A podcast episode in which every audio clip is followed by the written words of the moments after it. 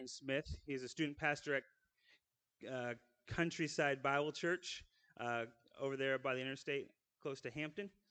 And so please welcome Mr. Smith.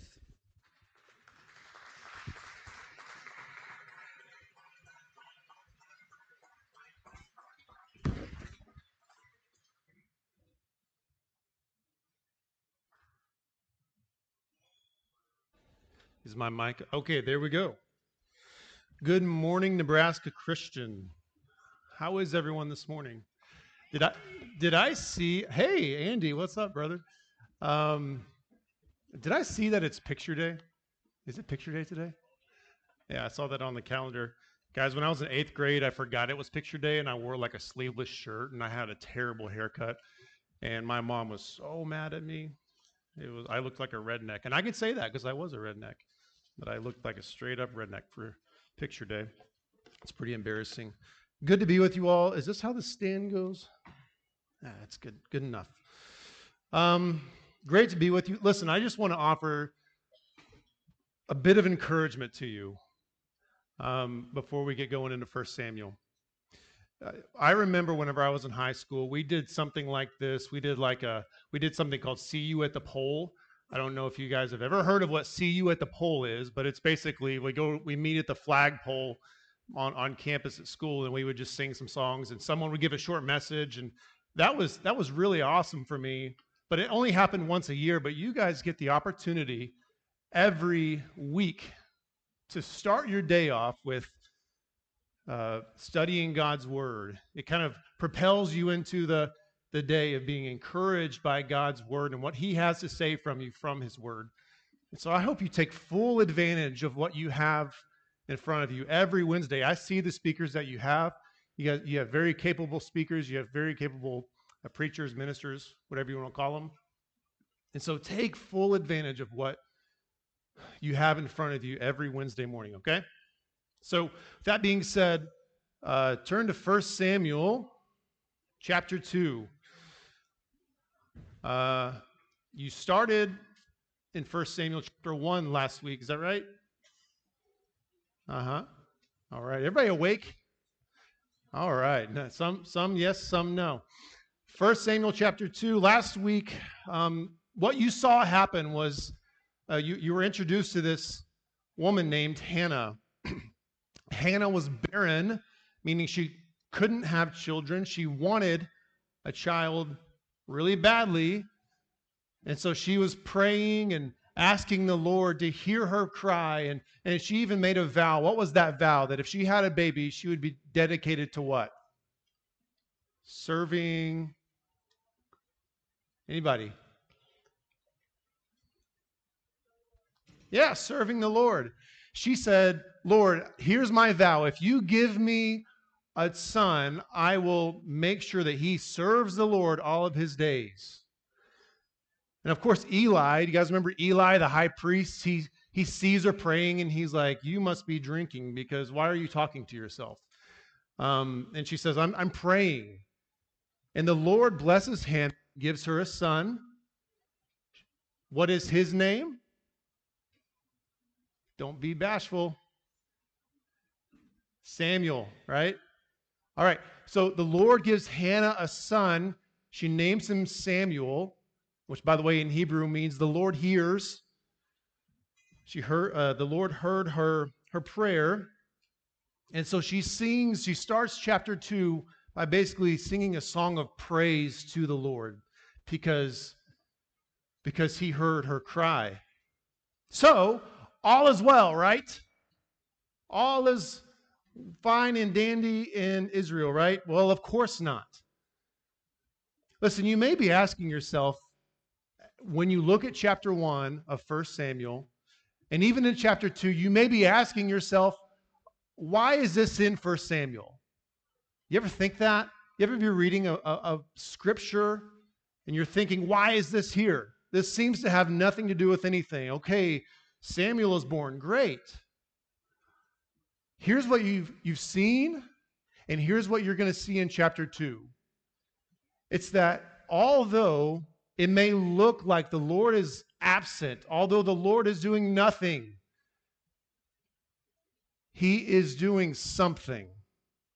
Now, that may seem like a really general statement, but behind the scenes, oftentimes, what you'll see is God is working out his plan for not only Israel, but if we take into our day and our context, God is always working, even when it's not evident that he's working.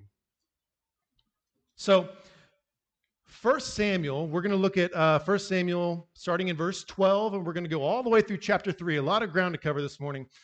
It's going to describe the deterioration of Israel's current spiritual leadership. We're going to talk about who that is in a second. But not only that, it's talking about a raising up of a leader after God's own heart. So not only a deterioration and decay of the current spiritual leadership in Israel, God's people, but someone is being raised up to lead Israel into the future. One of the main offices in Israel in terms of spiritual leadership is the priesthood. You've heard about priests, high priests, the priesthood in general. The priesthood in 1 Samuel 2, where they find themselves, specifically in Shiloh, this has been corrupted. The priesthood has been absolutely corrupted. And that's what we're going to see. But before we dive into the text, let me just tell you generally what a priest was. So when you look back at the Old Testament and you see a priest, let me tell you what they did, what their sort of job description was. We're not going to get super specific. But in the first 5 books of the Old Testament, in the Torah, God gives his people very specific instructions on how to worship him. Okay, so you read about sacrifices, you read about burnt offerings and sin offerings, and you know, sprinkling blood. You read about all of these really specific things, and those are that is so specific because God is so holy. And the job of the priest was to oversee all of these sort of these practices, these worship practices. And so God prescribes specific ways that Israel was supposed to worship their God. And here's what a priest did. A priest made sure that that happened. You want to think of it in a really easy term? The priest in Israel was the worship leader in Israel. He led the people to worship God in the way that God wanted to be worshiped. A priest was to embody supreme holiness in their role. In other words, you were supposed to look at a priest and get a glimpse of how holy God is in his dress, in his day-to-day functioning at the tabernacle. A priest was the worship leader of God's chosen people. They were to instruct God's people in the law of God, their scripture. And of course, while we don't have priests today in our current context, the job of a pastor is not all that different. It is different in terms of the day-to-day tasks and functions, but in one sense, a pastor or a worship pastor, we are meant to basically highlight and bring people to the glory of God, show God's glory, bring glory to his name, and lead people to worship the one and true God. And listen, you can get, here's something that's important for 1 Samuel, especially in these early chapters, is you can get a good sense of where Israel is spiritually just by looking at the morality of the priests, the worship leaders. You can get a good taste of the climate, the spiritual climate of the time by looking at the holiness of the spiritual leadership of the time. So that was true then, and that's true today. So let's see in chapter 2 of 1 Samuel, beginning in verse 12, let's see what that looks like. Let's see what the spiritual leadership is doing. 1 Samuel 2:12. You've got three priests. You've already, if you remember last week reading in 1 Samuel 1, you've already been introduced to three individuals. You got Eli, and then he has two sons. Who are the sons? You guys remember the names? Phinehas and Hophni. All three are priests. Eli's the high priest. His sons are priests as well. Let's read about them. Let's see how they're doing at their job. Verse 12, it says, "Now the sons of Eli were worthless men. They did not know the Lord and the custom of the priests with the people." Pause. Is that a good thing? Is it a good thing to be called a worthless man? Easy question. Yes or no? No. So God gives you, in verse 12, a really easy synopsis of how they're doing at their job. And listen, they're worthless men, and they had no idea what they were doing on the job. They didn't know the custom of the priest with the people. Continue on to verse 13. "When any man was offering a sacrifice, the priest's servant would come while the meat was boiling with a three-pronged fork in his hand. Then he would thrust it into the pan or kettle or cauldron or pot.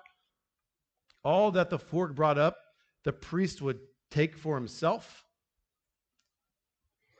Thus they did in Shiloh to all the Israelites who came there."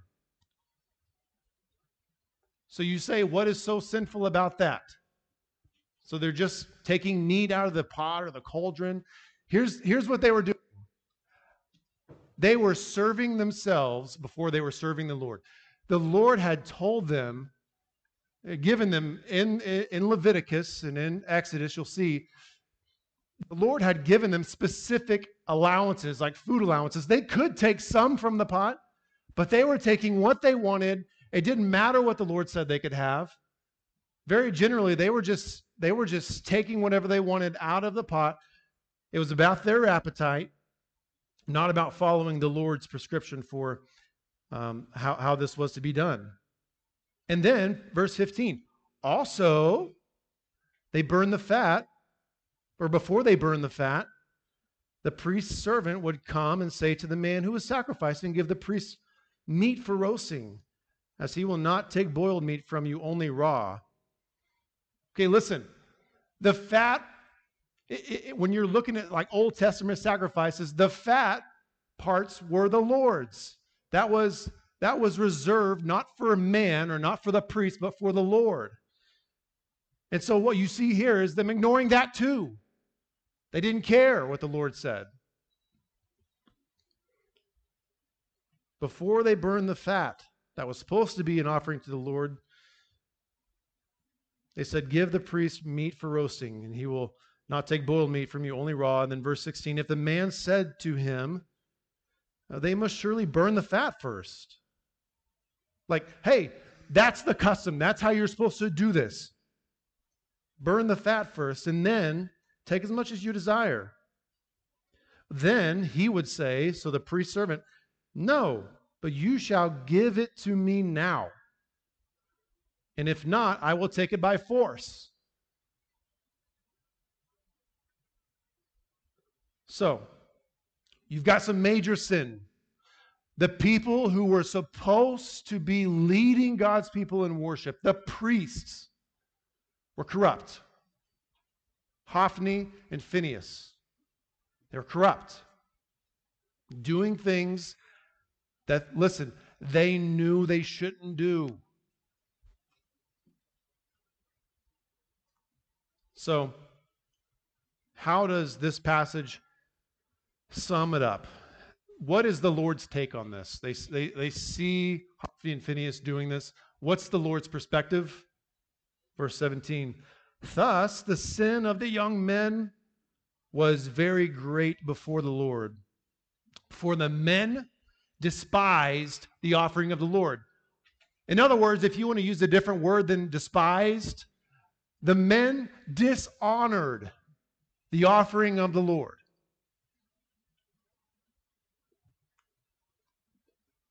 They were supposed to be serving the Lord the way the Lord wanted to be served. And I think that while it says they didn't know the custom of the priests with the people, it's fair to say they should have known. But I also think there is a blatant disregard here. I think there is a sense in which they were being rebuked by people who knew the law, and they said, doesn't matter, I'm going to do what I want. This is a blatant disregard of God. And the Lord says, the sin is very great.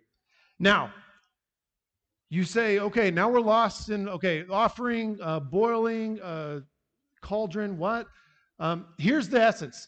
They disregarded the Lord, but now look at the turn the passage takes. And you're going to see this all the way through chapter 2 and into chapter 3. Hophni and Phinehas did this.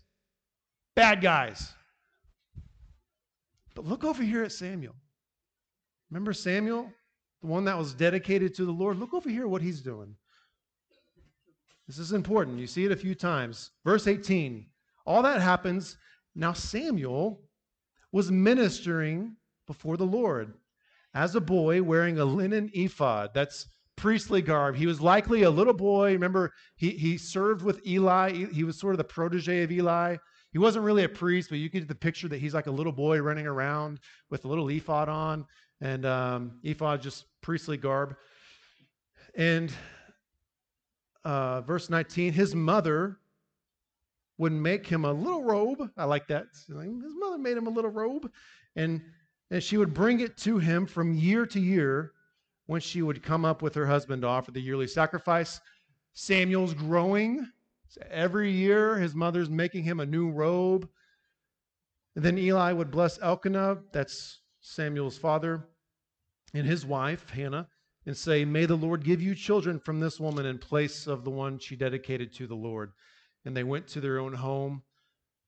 I read one commentator say that essentially Hannah gave the Lord, dedicated to the Lord, one boy.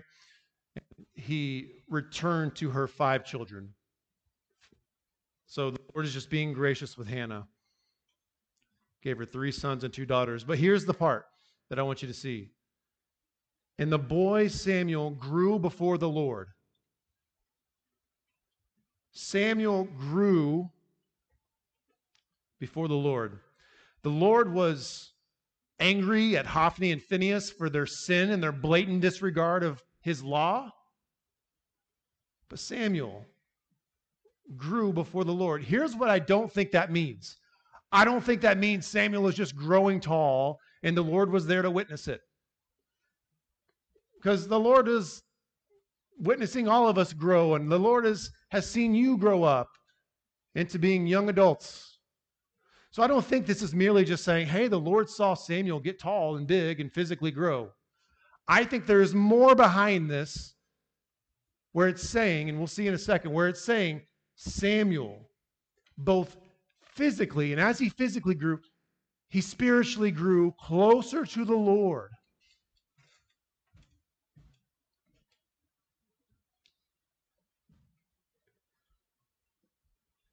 So Samuel grew in, maybe your translation says the presence of the Lord, but this is not just physical growth. He said, the statement is not like, hey, God grew up and, or he grew up and God watched, but he grew up in his fear of, his knowledge of, his dedication to the Lord. But if you're reading this passage for the first time, you might think this is an odd turn for this passage to take. It's describing a corrupt priesthood, corrupt spiritual leaders. But look at Samuel. But here's what it's saying. It's saying, hey, even though the priesthood is corrupt, God's spokespersons are corrupt, God is doing something with this young man, Samuel. No matter how bleak this looks, look at Samuel. Look at what the Lord's doing with Samuel. But this encouragement is fleeting, and the camera kind of turns away from Samuel and his family again and goes right back to the situation with the priests. Look at verse 22. It says, now while Eli was very old, and he heard all that his sons were doing to all Israel. Now, their corruption wasn't under wraps. It wasn't able to be kept under wraps. Their corruption became known, not just in Shiloh, but all Israel. It's not good. And if you didn't think they were bad enough, read the rest of verse 22. And how they lay with the women who were serving at the doorway of the tent of meeting. All right? So not only are they abusing the sacrifices, not only are they disregarding God, but they are sexually immoral. They are promiscuous. These were likely women who were serving in some capacity at the temple. And instead of spurring them on and doing their job to greater awe of God's glory, they were sleeping with them. Absolute corruption. And Eli says to them, "Why do you do such things? The evil things that I hear from all these people." Verse 24, he says, "No, my sons, for the report is not good which I hear, the Lord's people circulating." It says, if one man sins against another, God will mediate for him. But if a man sins against the Lord, which is what they were doing, who can intercede for him? But listen, Hophni and Phinehas, it says, but they would not listen to the voice of their father, for the Lord, why? For the Lord desired to put them to death. God gave Hophni and Phinehas over. He desired to put them to death. It's too late. Let me just pause for a second. Do you as a student take sin how God takes sin, or view sin like God views sin?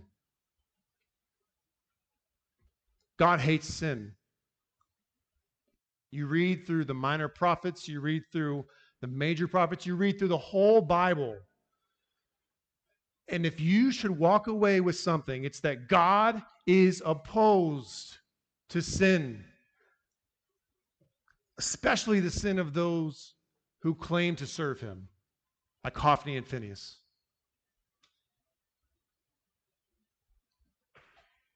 Do you hate sin like God hates sin?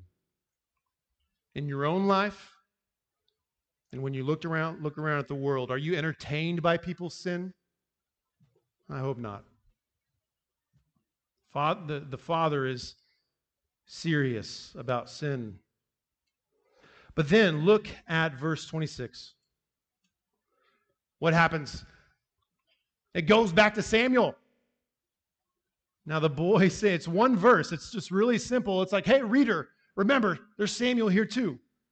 Now the boy Samuel was growing in stature and in favor with the Lord and with men. Another breath of fresh air. Hey, not all is lost in Israel. You got bad priests, you got corrupt leadership. But look at Samuel. Look at Samuel over there, little boy. The Lord's going to use him. He's growing. He's growing in favor with God and with men. And then we are plunged back into the spiritual chaos. In verse 27, an anonymous man comes to Eli. And Eli thought he was supposed to be rebuking his sons. Eli gets rebuked by, looks like a prophet.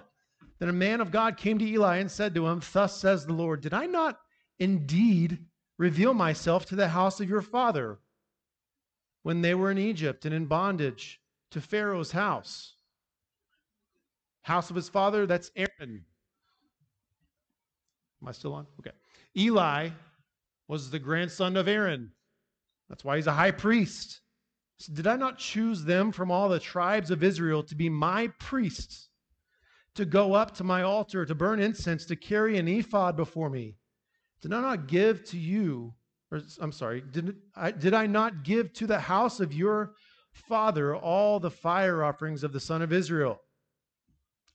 He said, you're privileged. I entrusted you with this ministry. He says in verse 29, why do you kick at my sacrifice and at my offering, which I commanded in my dwelling, and honor your sons above me by making yourselves fat with the choicest of every offering of my people Israel? Why are you doing this, Eli? Why are you letting this go on? You should put a stop to it, Eli. You're being passive, Eli. Therefore, the Lord God of Israel declares, I did indeed say that your house and the house of your father should walk before me forever. But now the Lord declares, far be it from me, for those who honor me, I will honor. And those who despise me or dishonor me will be lightly esteemed. Behold, and here's the punishment. Let me just, before we go on to verse 31, the Lord is using a prophet to tell Eli, you should have put a stop to this. You think your sons are guilty. Your passivity implicates you in what your sons have been doing in Israel. And you've been making yourself fat from the offerings as well. And so here are the consequences for your sin.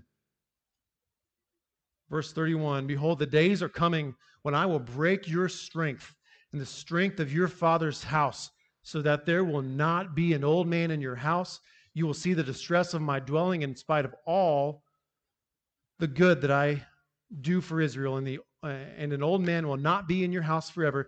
Yet I will not cut off every man of yours from my altar, so that your eyes will fail from weeping and your soul grieve.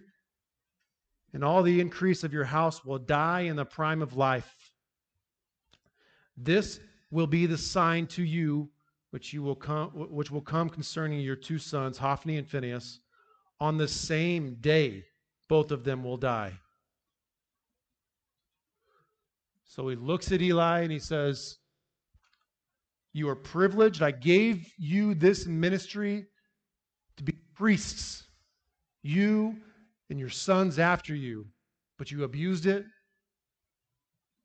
and I'm going to take it away from you, and someone else is going to do it. That's what it says in verse 35, but I will raise up for myself a faithful priest who will do according to what is in my heart and in my soul, and I will build him an enduring house, and he will walk before my anointed always. Everyone who is left in your house will come and bow down to him for a piece of silver or a loaf of bread and say, please assign me to one of the priest's offices so that I can eat a piece of bread. The same family who is stealing from the offering and making themselves fat are going to be scrounging for bread by this man who replaces Eli's family. And that happens in 2 Samuel when Eli's line finally comes to an end, and then Zadok, the high priest, steps in. There's a new line of priests.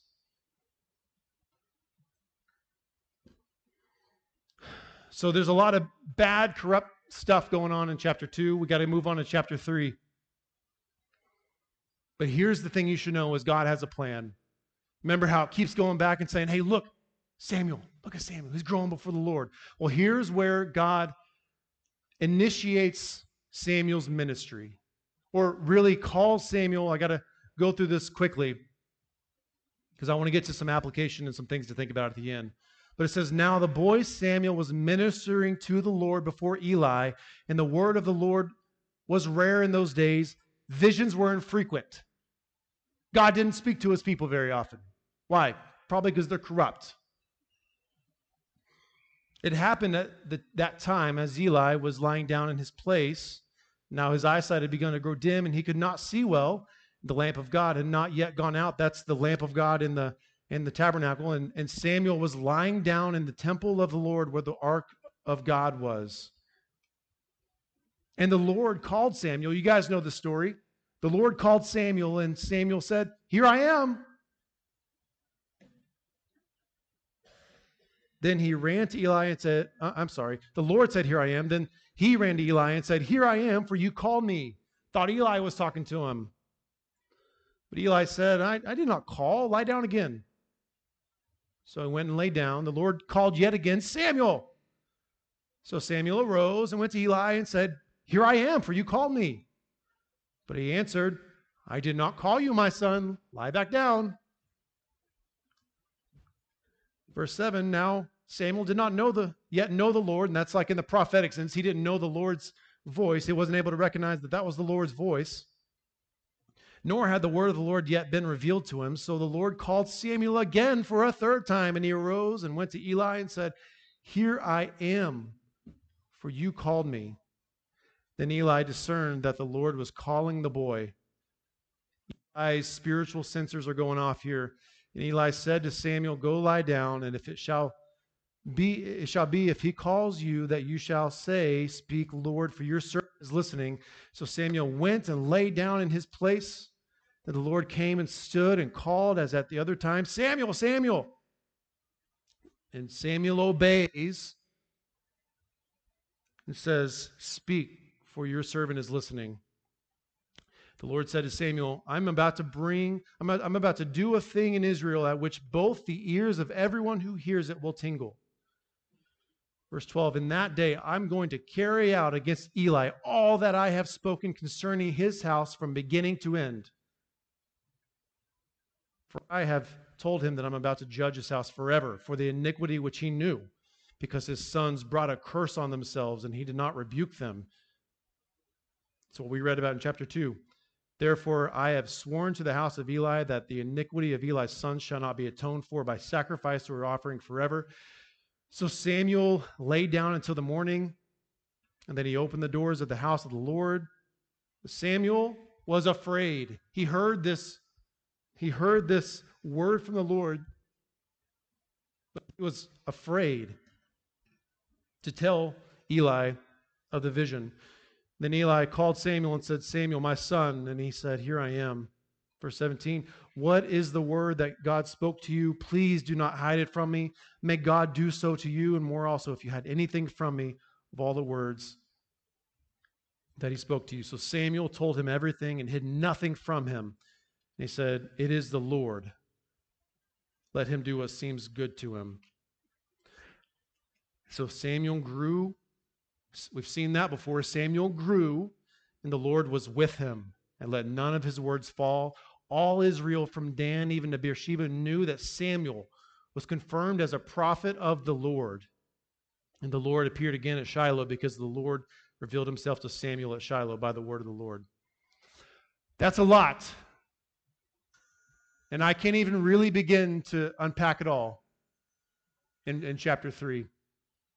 But here's what you need to see, is that God is working. This is not randomness in the book of 1 Samuel. Samuel is going to usher Israel into a new era, a new phase. And so when you look around and you're defeated by circumstances, you may look at the world outside, or you may look at maybe it's in your church or wherever it's at, and you say to yourself, "Where is God?" You need to know that God, although he may not be raising up a Samuel, he's doing something. He is in control. He is often doing more behind the scenes than it seems. And as he calls Samuel in chapter 3, this is a new era for Israel. And Israel is starting to recognize that God is doing something. So you need to realize that God is always working, even when it's not evident that he is. While Samuel was growing up, the people who would go to this temple had no idea that that little boy was going to be who he was going to be, who the Lord was going to make him to be for Israel.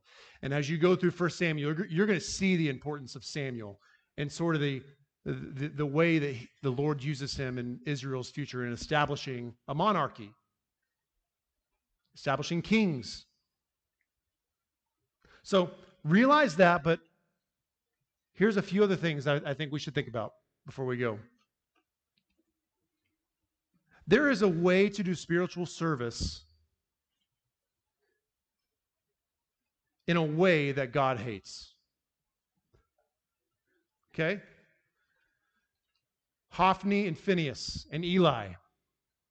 The Lord cursed them. Now, if you were to look at them and say, you're a priest, you're serving the Lord. The Lord was greatly displeased with them. Both things can be true. You can be outwardly, externally doing religious things and have your heart far from God and loving evil.